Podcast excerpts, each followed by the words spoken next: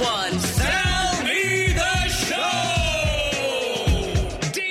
Dane Baptiste, you're very welcome to our studio. Thank you so much for having me. It's good to see you guys again. Um, yeah, we met uh, recently at Forth on the Fringe. Um, now, you came to do that show for us, and then you went back down to London because your show has only just started, hasn't it? That's right. Yeah, Yeah. So I came up last week. I was doing a few promo gigs here and there, and um, the probably the, the only dates that were available for me to do some of these shows, including Forth at the Fringe, Yeah. was last week. So I was like, you know what? I'll come and do it and uh, spread a bit of love and just yeah, dip my d- toe into the festival. So escalating prices, etc., for venue hire and uh, accommodation and all of that. Have you Oh, noticed a dif- difference since you were here last? Oh no, a significant difference. I think from what I hear from people, what I would have probably paid five years ago for a room in an apartment in Edinburgh, um, it's probably three times that now. Wow. For some people, yeah. And in uh, five years, six yeah, years. in just five years, it's, it's, it's the inflation has been uh, crazy. Which uh, for me, Which is difficult for, for, you know, well, I mean, you're quite established, but even for people really just trying to, to make their way in the world. Oh, it's, massively difficult, and Yeah. I think yeah, it's very worrying for people who are aspiring creatives who are just trying to enter into this industry,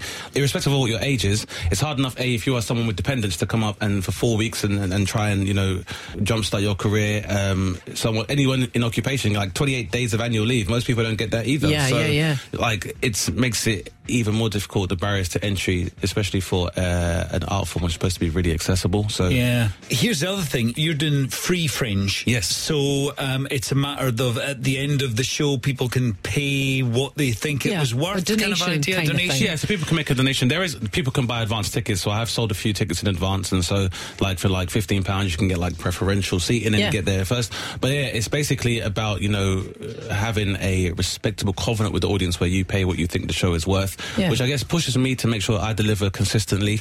Um, but also it just means that the people who really drive this market, which are artists and the patrons, are in direct control of everything that happens, and we don't have all these externalities like you know whether it's uh, people involved in marketing or venue hire that are able to uh, levy the expenses to the people that drive this industry, which Yeah, is the that's audience really interesting. We're all getting very serious here. You're a comedian. Say Yeah. something Say something funny, Dave.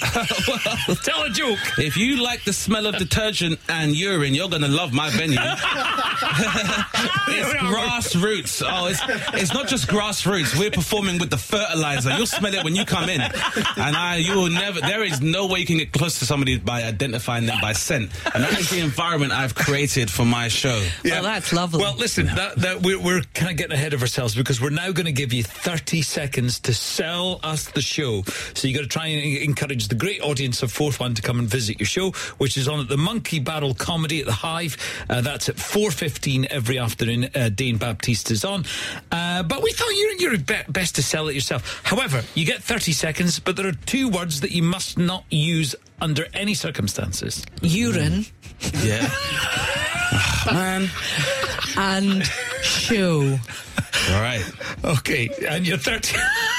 urine and show. Wow. It's normally tickets and show, but we'll go with urine and show, and your 30 seconds start now, Dane. This is the Dane Baptiste aesthetic and presentation of my ideas and my conceptions, which are all put together in a tangible form for your viewing, listening pleasure. This is an experience that will be unmatched by anyone else at this uh, particular festival. I'm confident that you've never seen anything like it, and I'm going to be able to bring people together under very humid but hue hilarious uh, conditions, uh, uniting us all uh, and founded in mutuality that links all human beings and allows us to deal with all of the taboos and darker recesses of Oh, our minds. you've absolutely Wow! smashed it. That's, I think, the most impressive selling of the shows I think I've had. And not one mention of urine anywhere in it. No. So did Dane. It was hard. It was hard. My, my hand was shaking. It was shaking. But that's how I normally how I get hook, hook people in. Dane Baptiste, Monkey Barrel Comedy at uh, 4.15. Go and see him. It's free. Pay what you like. Thank you, Dane. Thank you for having me, guys.